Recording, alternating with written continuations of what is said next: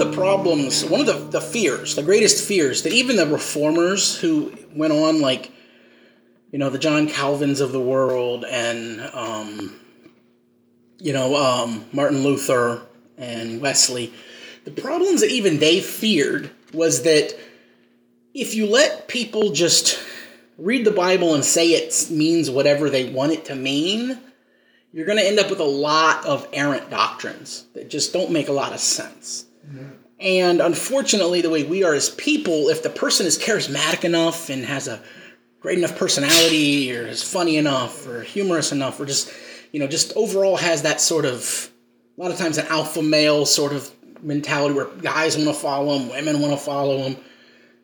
You know, in today's day and age, sometimes if they're cute enough, if, you know, I mean, it's, it, it's just, you will have a group of people gather around a figure and you'll end up with a terrible doctrine because generally what happens is the person is being self-serving in some way or another. It, it, honestly the baptists suffer from this tremendously. The independent baptists do because basically anybody can be a baptist. You get upset with what they're preaching go down the street and start your own baptist church that's how we got them. I mean, how do you think we got free will and regular and old regular and original and primitive and you know all these are Baptist titles. They're all you know like.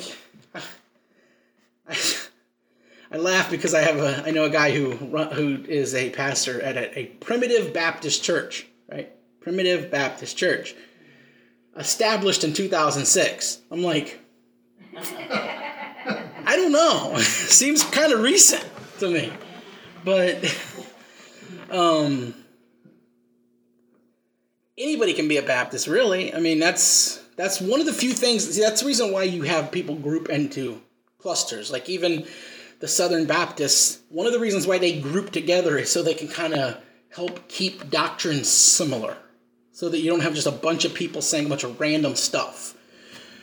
The reason why that's a big deal is because usually when people are just saying things, they're just saying things off a whim. And especially because if you read something in the Bible and you don't put it in a context of the Bible or you don't compare it to the entirety of the Bible, you can get a really bad concept.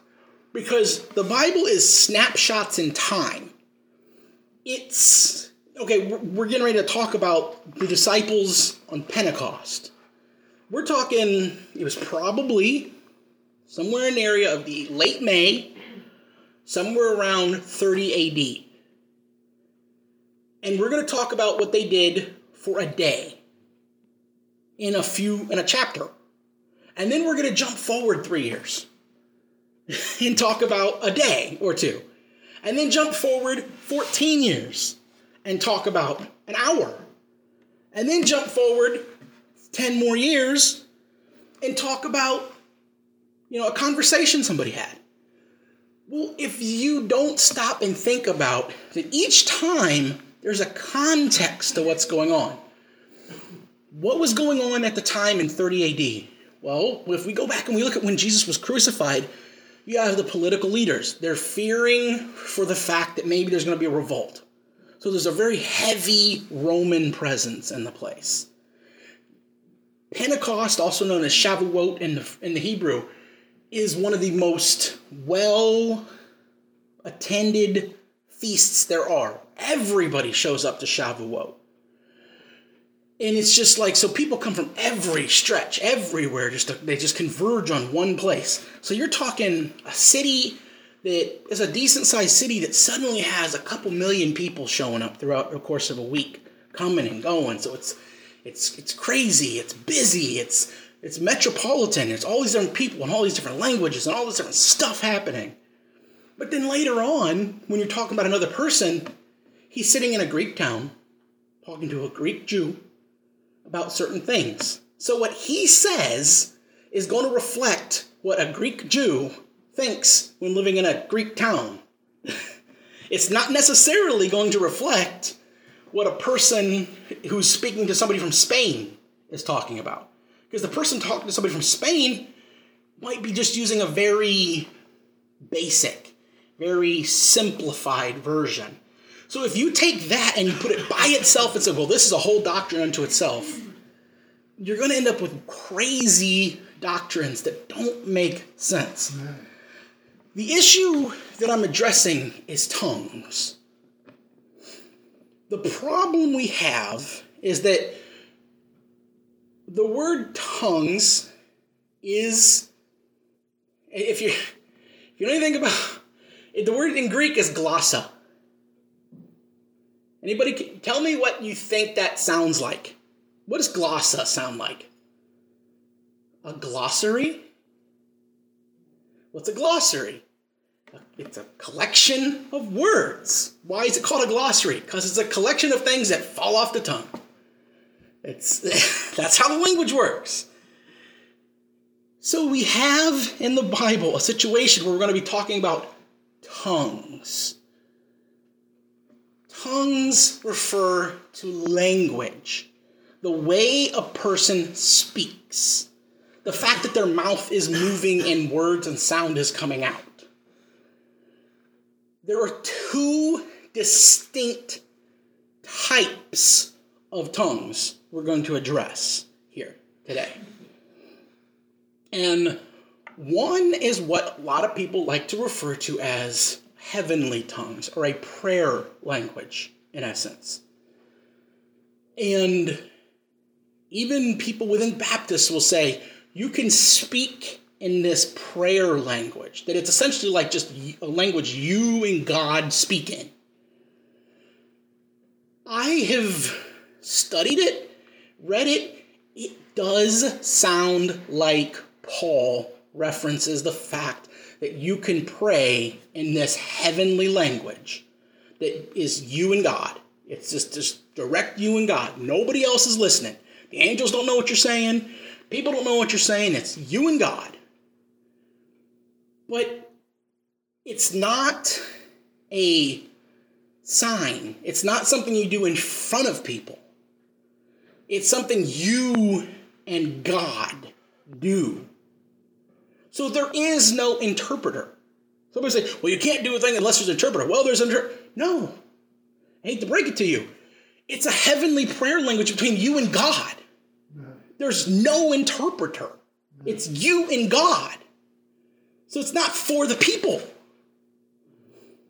So why would there be an interpreter? There isn't. If you pray, and not everybody has this ability, I know people who will swear to you on a Bible in the court of law they have spoken in the heavenly prayer language with God. I believe them. I believe them. They have no reason to lie about this. They weren't doing it because it was fashionable. They weren't doing it in the middle of a sermon. They weren't running around screaming and acting stupid. They were praying and they didn't know what to pray. They didn't know what to say. They just felt this pain inside and they didn't know why it was there. But they were just, and they were, they were going through t- stuff in their life with their children and with things that were happening. And they just, they felt like they had to pray, like they wanted to pray, but they had no words to pray with. They didn't know what to say. What do you say to God sometimes when everything's going crazy? What do you say? Well, God, help me with this. Well, you kind of say that with everything. You say, well, help me get this church on time. Help me get the. We do that all the time. Sometimes it's such a deep seated hurt that there's no words to describe it. And in that case, the Bible says the Holy Spirit gives us utterance to say the things which we cannot say. Well, you can't speak them. So the Holy Spirit comes into you and works within you to bring out this and communicate it to God. That way you get a feeling of satisfaction of knowing that you are communicating with God. It's a different concept than what we're going to discuss today. That is one of those things, and it's sad because you have entire denominations built around the concept that you're not fully saved until you've spoken in tongues, or you're not this until you, or the fullness of the Spirit isn't on you until you can speak in tongues. I, I'm going to say it as nicely as I can. That's a load of crap. It's it's they are selling you a bill of goods because it makes them feel good. And so they make it as though it's doctrine.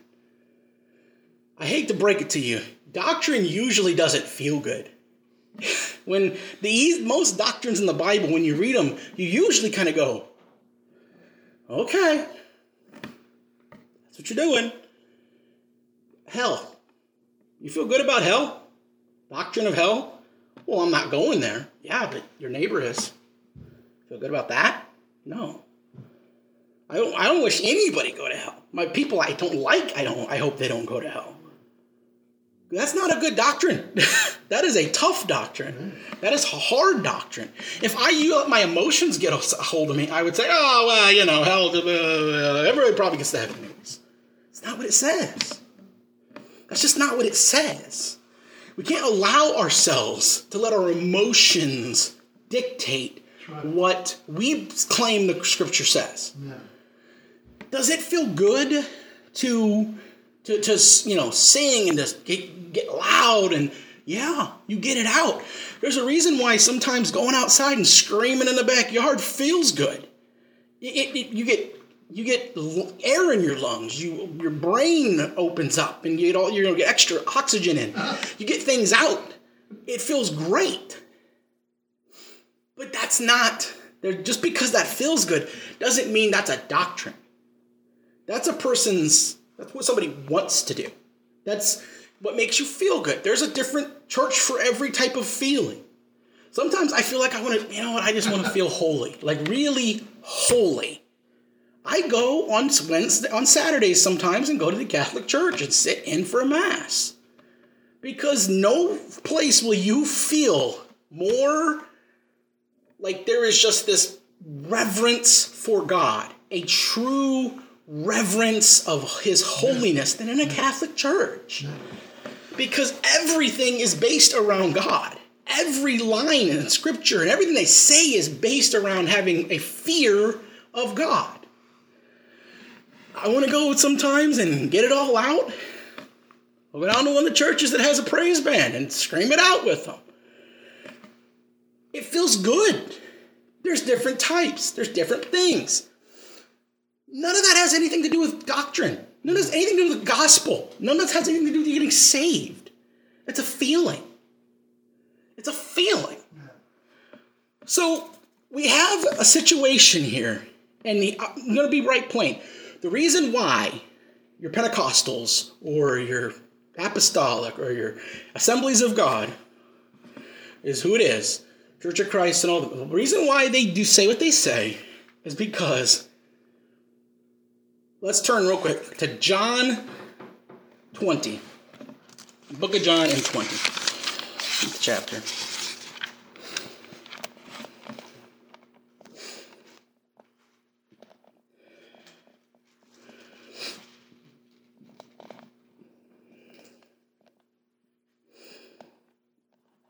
Going to start in the 19th verse. It says, Then the same day at evening, being the first day of the week, when the doors were shut, where the disciples were assembled for fear of Jews, came Jesus and stood in the midst, and said unto them, Peace be unto you. And when he had said so, he showed them unto them his hands and his side. Then were the disciples glad when they saw the Lord. Then Jesus said to them again, Peace be unto you. As my Father has sent me, even so I send you. And when he had said this, he breathed on them and said unto them, Receive ye the Holy Ghost. Whosoever sins you remit, they are remitted unto them, and whosoever sins you retain, they are retained. Okay. Let's flip a couple verse pages to the right. Go to the book of Acts in the second chapter.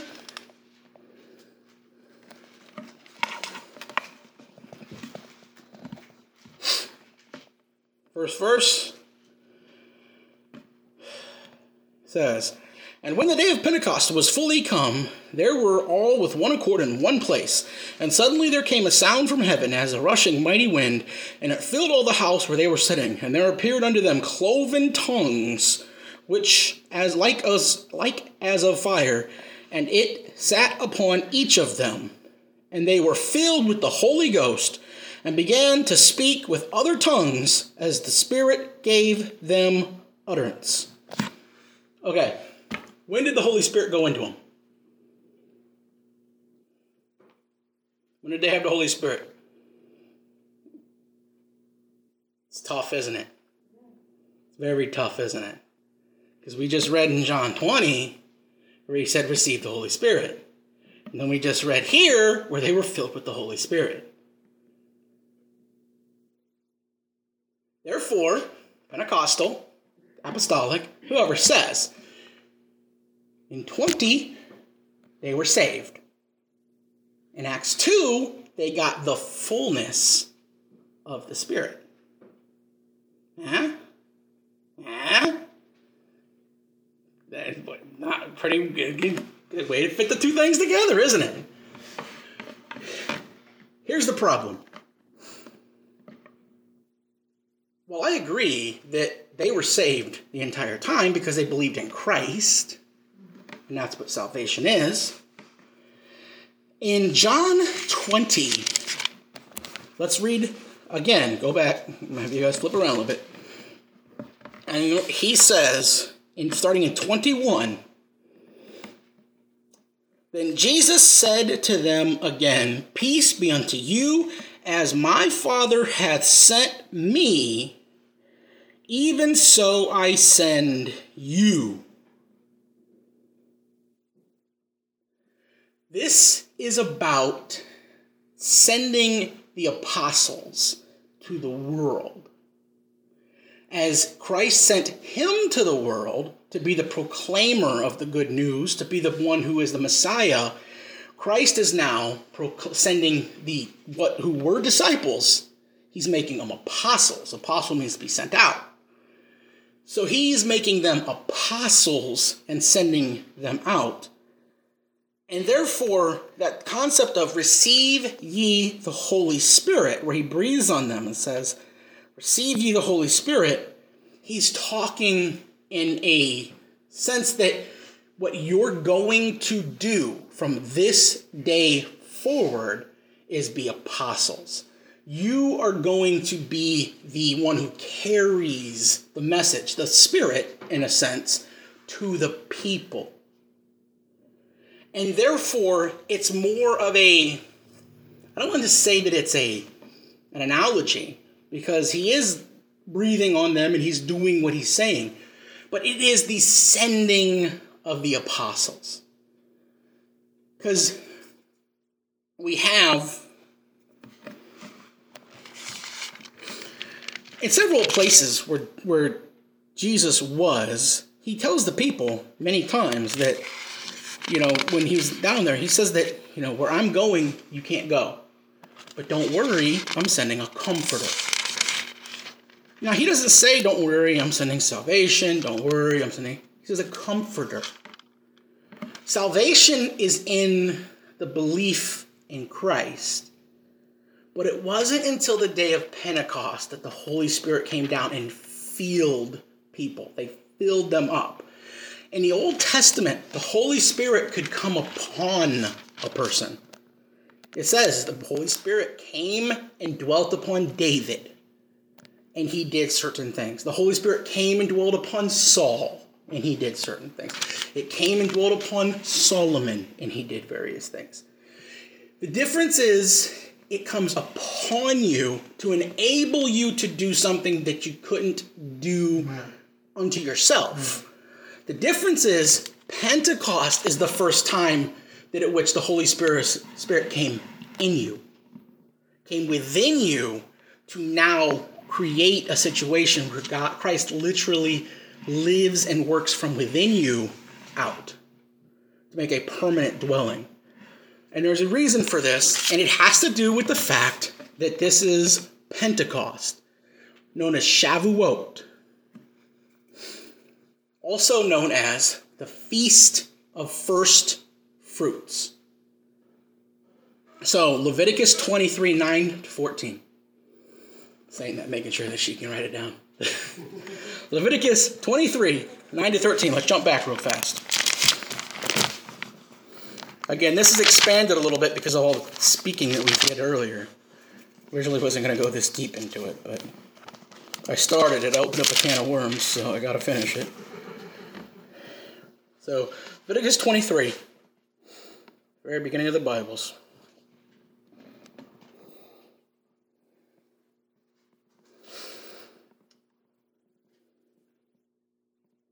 In verse 9, and it says, And the Lord spake unto Moses, saying, Speak unto the children of Israel, and say unto them, When ye be come into the land which I give unto you, and shall reap the harvest thereof, then ye shall bring a sheaf of the first fruits of your harvest unto the priest. And he shall wave the sheaf before the Lord, to be accepted for you on the morrow after the Sabbath. The priest shall wave it. So it's the first day of the week. And ye shall offer that day, when ye wave the sheaf, a lamb, a he lamb, male lamb, without blemish, of the first year for a burnt offering unto the Lord. And the meat offering thereof shall be two tenths deals of fine flour mingled with oil, an offering made by fire unto the Lord for a sweet savor.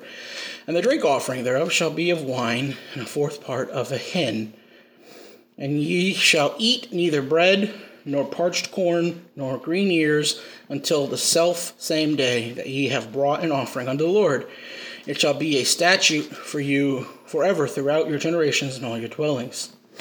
So this is the first fruit. What happens here, if we go further, you would see before, you would see that when they go in, you have your first, you have the first feast of the year, which is Passover. Well, what is Passover? Passover is the beginning of the harvest, uh, of the, of the planting season.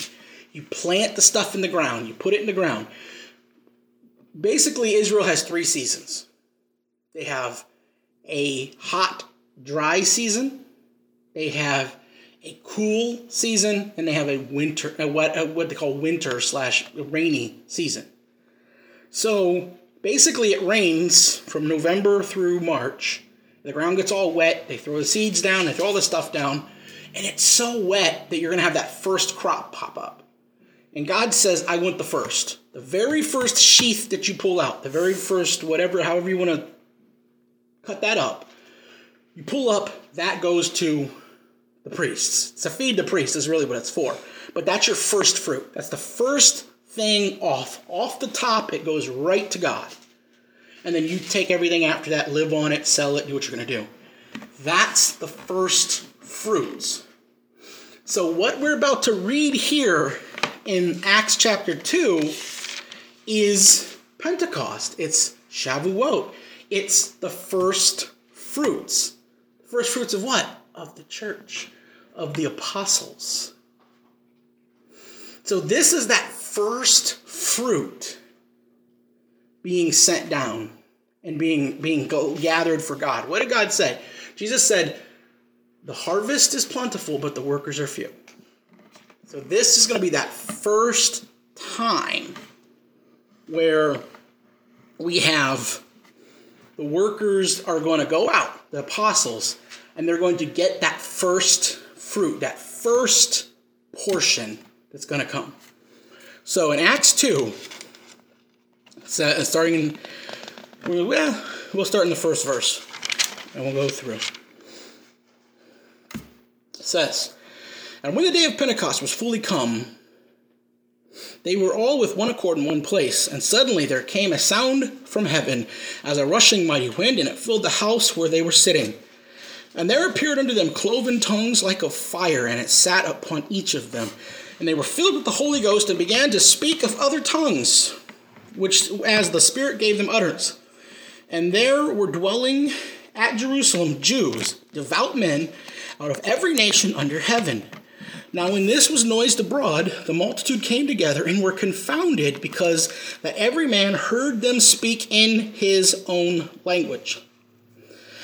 And they were all amazed and marveled, saying one to another, Behold, Are not all these that speak Gal- Galilean? Meaning they should have been speaking Aramaic, yet they were hearing them in their own language. And how hear we every man in our tongue wherein we were born? Parthians and Medes and Elamites and the dwellers of Mesopotamia and in Judea and Cappadocia and in Pontus and Asia and Phrygia and Pamphylia in Egypt and in the parts of Libya about Cyrene and strangers of Rome, Jews and proselytes, Cretes or Cretans, Arab, Arabians, we do hear them speak in our tongues the wonderful works of God. And they were all amazed and were in doubt, saying one to another, What means this? Others mocking said, These men are full of new wine. But Peter, standing up with the eleven, lifted up his voice and said unto them, Ye men of Judea, and all ye that dwell in Jerusalem, be this known unto you, and hearken unto my words. For these are not drunken, as ye suppose, seeing that it is just the third hour of the day. But this is that which was spoken of the prophet Joel. Y será en los pasteros dios dis dios can perdero des esperto cero tara carne e vestu hios els vedero hero prosfinta y vastros joven veras fitios en vastras vijos senora signos. And there you have it. Amen. Let's go home. Who'd that help? Who'd that help? Everyone understood what I was saying, right? I was speaking Spanish. Okay. How does being filled with the Holy Ghost help if you're speaking in a language the people don't understand? It doesn't. Now, here's the thing we know what languages that were being heard. We just went over it. there were people from Panthea and Medes. That means they were speaking um, um, um, uh, Persian. The Elamites, they spoke Elamite. The dwellers of Mesopotamia, meaning they probably spoke some form of, of like an even an Aramaic or maybe even um, ah, I can't. I never can think of the name of that the language. But either way, we see that people of Libya and Cyrene, they spoke Greek. The Egyptians, Romans, spoke Latin. There were proselytes, meaning their people weren't even Jewish. It's just other languages, other places. We see there are people from Crete, again, Arabians. They all hear in our tongues the wonderful works of God. That's what the speaking in tongues was. And that's the supernatural aspect Amen. of it. Amen.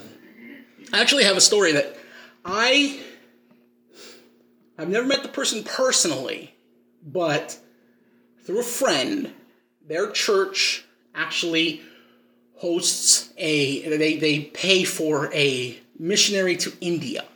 The first time he ever went to India, this man speaks a lot of languages, but he speaks English, Spanish, and I believe he speaks Hindi. The thing is, is in India, they have more than one language. Hindi is just what they speak in like the southern, western, southwestern part. And the north part, they speak like a I can't think of the actual name, but it's like a Punjabi is what it's referred to as. That's a that's a province. They have their own the Punjabi Indians. You can go look them up. That's the same. They have a similar language to um, Farsi because they, they that's what Pakistan. Pakistan is our Punjabi as well. You have the people in the south on the western corner. They're Bengal. They speak Bengalese. You have people also there that are called Rohingya they speak Rohingyan. there are different languages in India. Now the thing is, is believe it or not, these people, this is going to shock people, are religious nuts that kill each other for not believing the same thing. And one of the ways they can determine who this person, that person is going to be is what language they're speaking.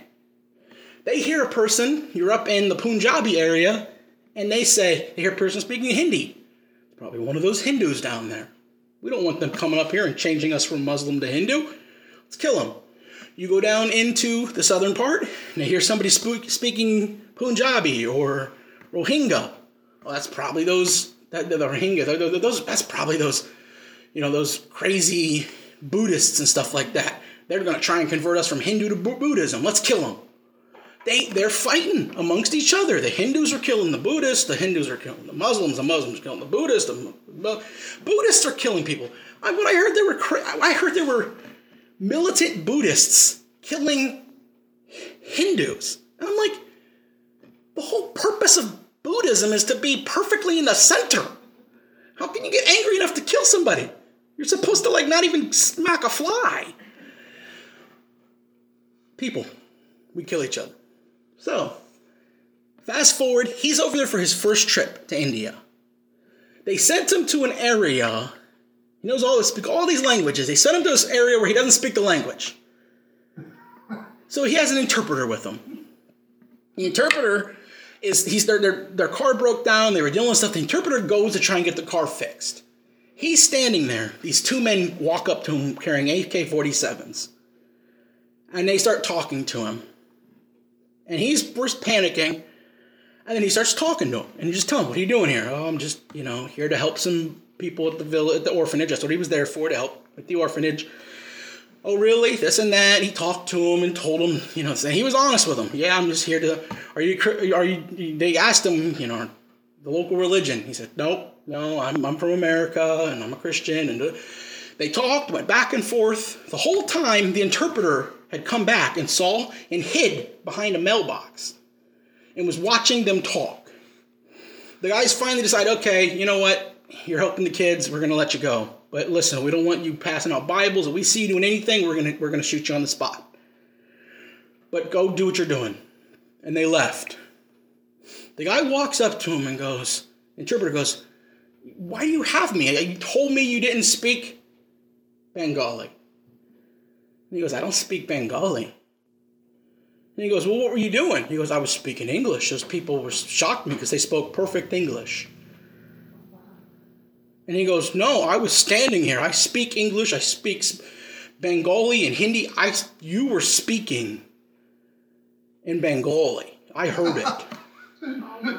wow. And he came back astonished at this.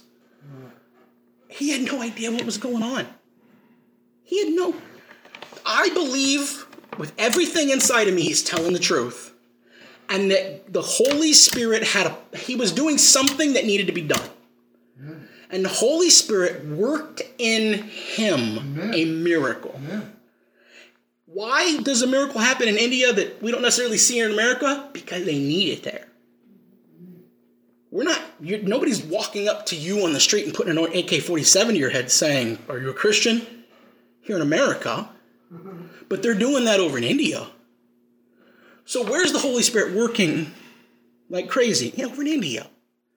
Working, doing miracles. I believe 100% he's telling the truth that happened. You know why? Because it fits perfectly with the Bible. What tongues were they speaking when they spoke of other tongues? They were speaking their language, mm-hmm. and the people heard it in their other language. That conforms to what? And guess what? The person doing it had no idea it was happening. He didn't start going off and railing and doing he had no idea it was happening. He was just a vessel that God was using Amen. at that moment. Amen. It's sad because that's what we're talking about here. And it's so many people get turned off from religion because you know there are kids right now who 20 something years old who are going to quit church and not ever come back. You know why? Because they're sitting there faking saying tongues because that's what they have to do, or else they're not fully accepted in with the group, or they're always being told their parents, "Oh, there's something wrong with your son. He's not talking like the rest of us." They will be shut off from the gospel and never come back. Why? Because of some ridiculous doctrine of babbling in tongues Amen. in church. Amen. I,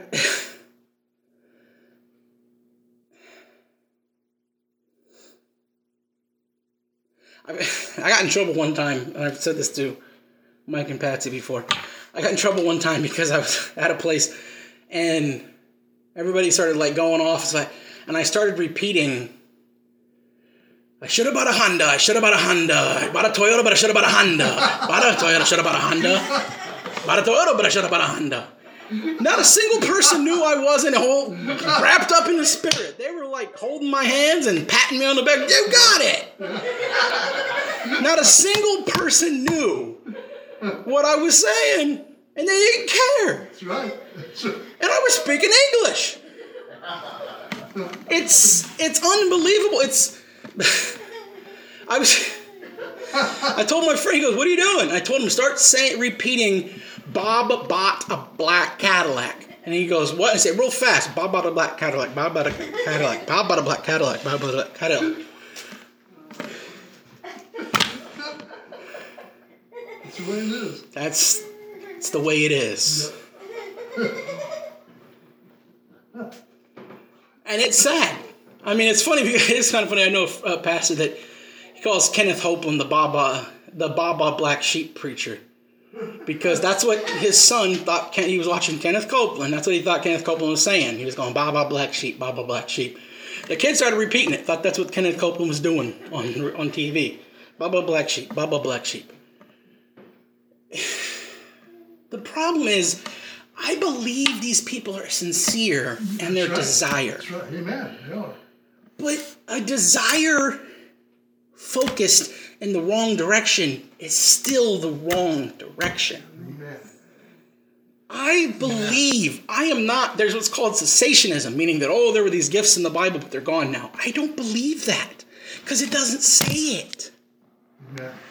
John MacArthur will sit out there and say, "Oh, there's," and he'll, get, he'll go through these chapters and he'll say, "This is why," and it doesn't say that. It doesn't say that this because oh, okay, Paul will say, "Well, this gift was given as a sign to the Jews." He "See, it was given to the sign of the Jews, and so we don't have it anymore." I'm like, they're still Jews. Like the Jews just disappeared. What, like, what are we doing here? If it was given to impress the Jews, then why aren't we using it? Well, we don't have it anymore. Where does it say that? Well, it said it was given for the Jews. We still have Jews. That doesn't conform with the Bible. I believe every one of these things are legitimate. I believe there are prophets walking around that they are telling people the future. They're saying, get saved because the end is coming. And they're right. Yeah. They're 100% right, but they're looked at as crazy because they're lumped in with the same group of people. They're saying pop up black sheep. Because people are making something that's ridiculous as if it's a doctrine, and it's not. Yeah. Let's flip to 1 Corinthians in the 14th verse. 1 Corinthians in the 14th verse. By the way, if you ever want to read that sermon that Paul gives in second in second in uh, second chapter of Acts, amazing. Um, that's the gospel right there. If you if you can learn to repeat that to somebody, that'll get people saved. Right there. But 1 Corinthians 14th chapter.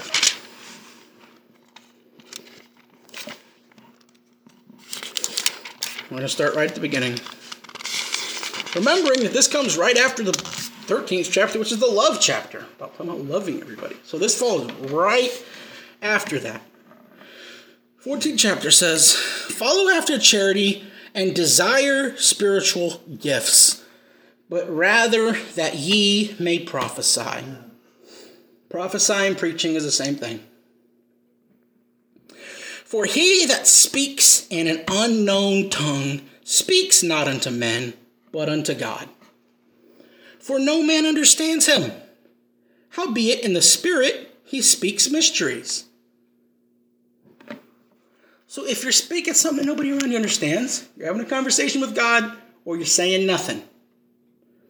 That's what I said earlier, wasn't it? Why? That's what the Bible says. 3 says, But he that prophesies speaks unto men to edification and exhortation and comfort. He that speaks in an unknown tongue edifies himself, but he that prophesies edifies the church. I would that ye all speak with tongues, but rather that ye prophesied. Paul is sitting here t- saying, I wish all of you guys could speak in tongues. I wish all of you guys can do that. But you know what I wish more? I wish every one of you were preaching the gospel. Yeah. I wish every one of you were preaching the gospel. forget tongues, preach the gospel. Yeah. For greater is he that prophesies than he that speaks with tongues, except he interpret, that the church may receive edification.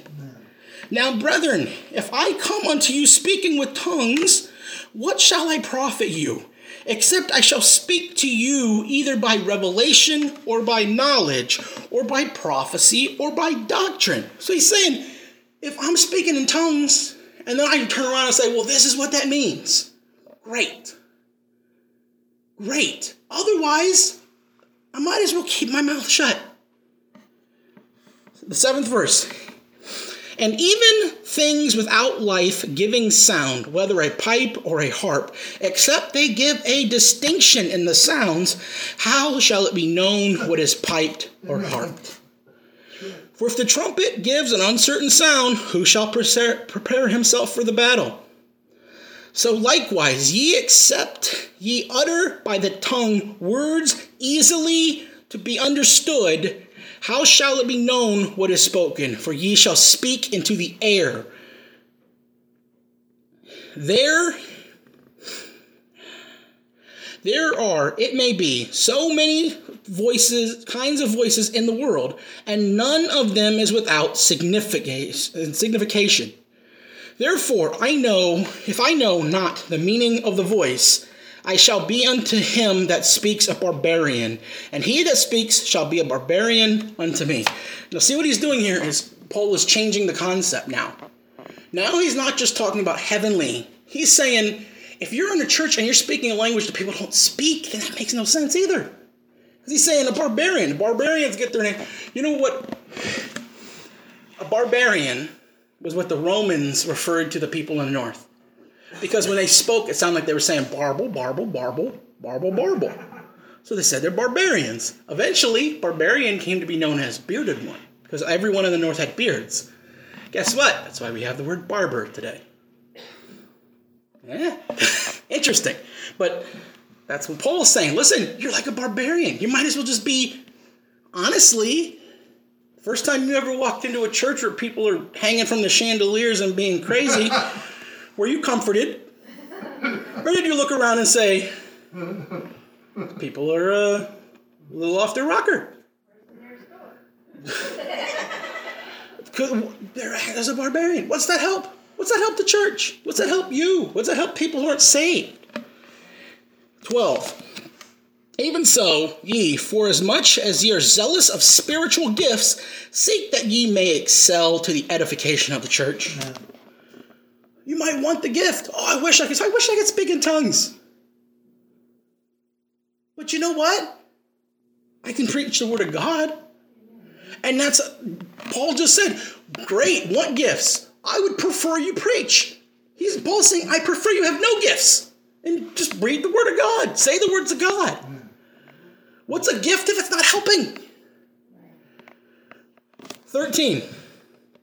Wherefore, let him that speaks in an unknown tongue pray that he may interpret.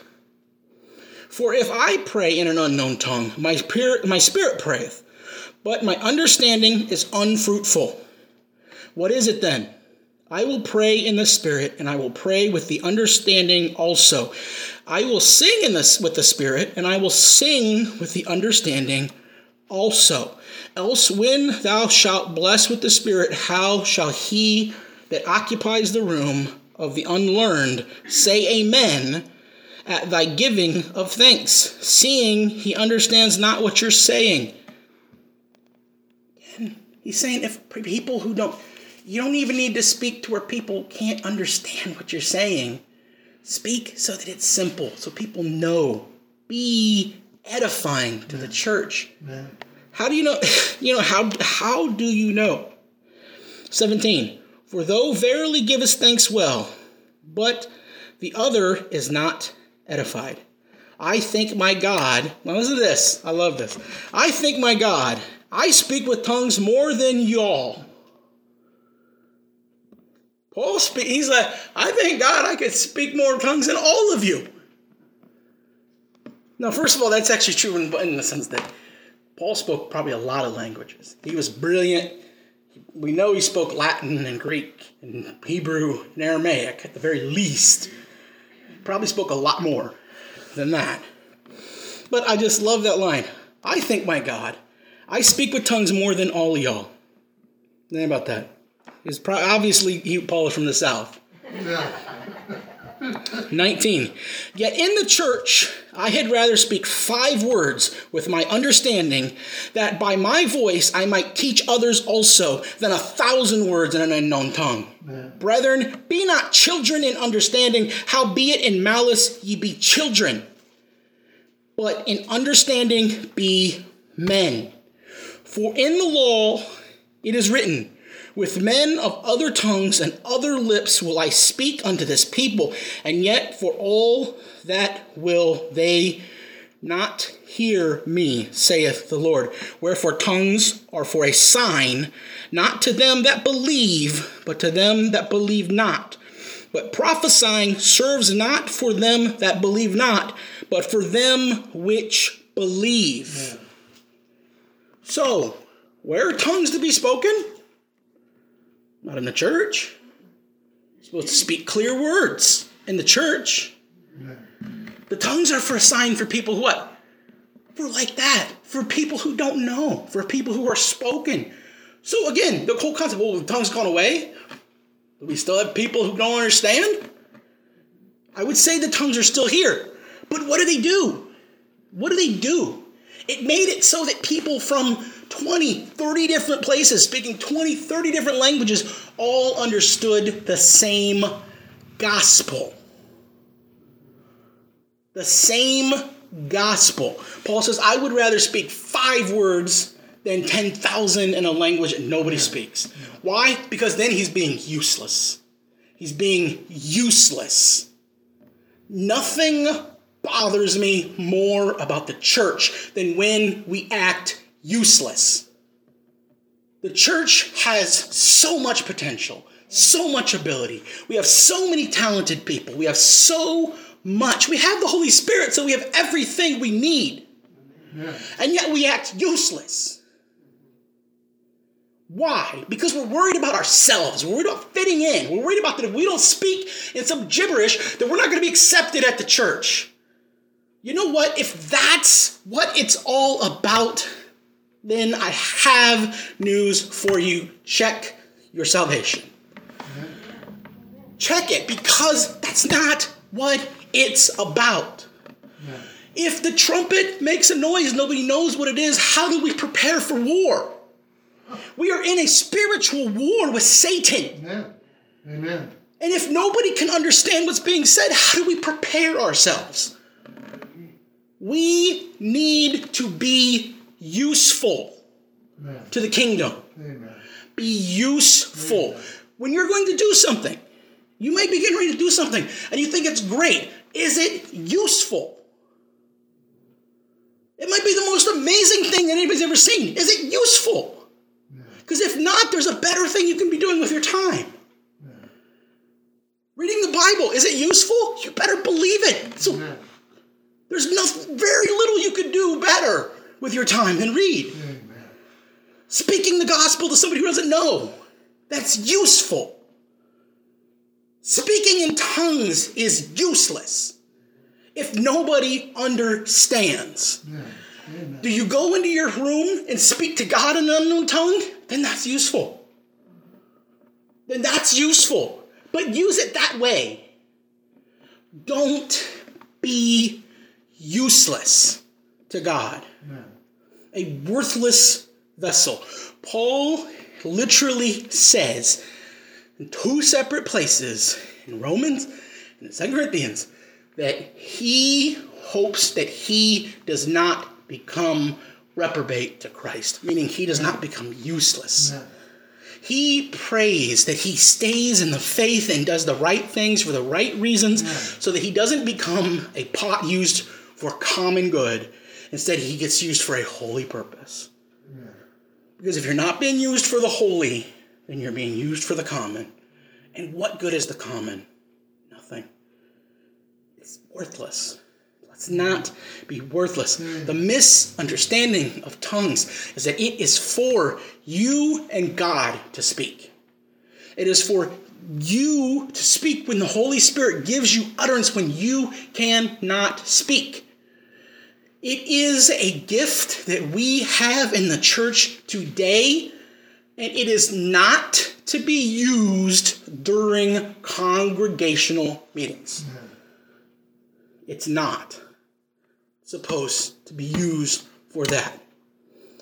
Anybody argues this, 1 Corinthians 14. Bring it up to them because that is the ultimate. And not a single verse, read the whole chapter. Paul is beating them over the head with this. Amen. He's he goes to the point of bragging. Paul's not a bragging person. Yet he says, I speak with more tongues than all of you. Mm-hmm. But guess what? If he's useless, then he's more he's worthless to God. So what what's the point? It's there's no point. There's no point. If it's not working for the glory of God. So I'm charging us today on Pentecost, the day of first fruits. What happened on Pentecost? 5,000 people got saved. And how many Christians are there in the world today? Well, if you believe what the census says, there's 1.7 billion. Even if half of them are saved, there's close to a billion. We are working towards telling the gospel to every last person on this planet. That's why we have missionaries. That's why we have satellite television. I believe with everything inside of me, God said, let there be satellites, because that's how we get the word across. Everything that has evil intention can be used for a godly purpose. Let's not be useless.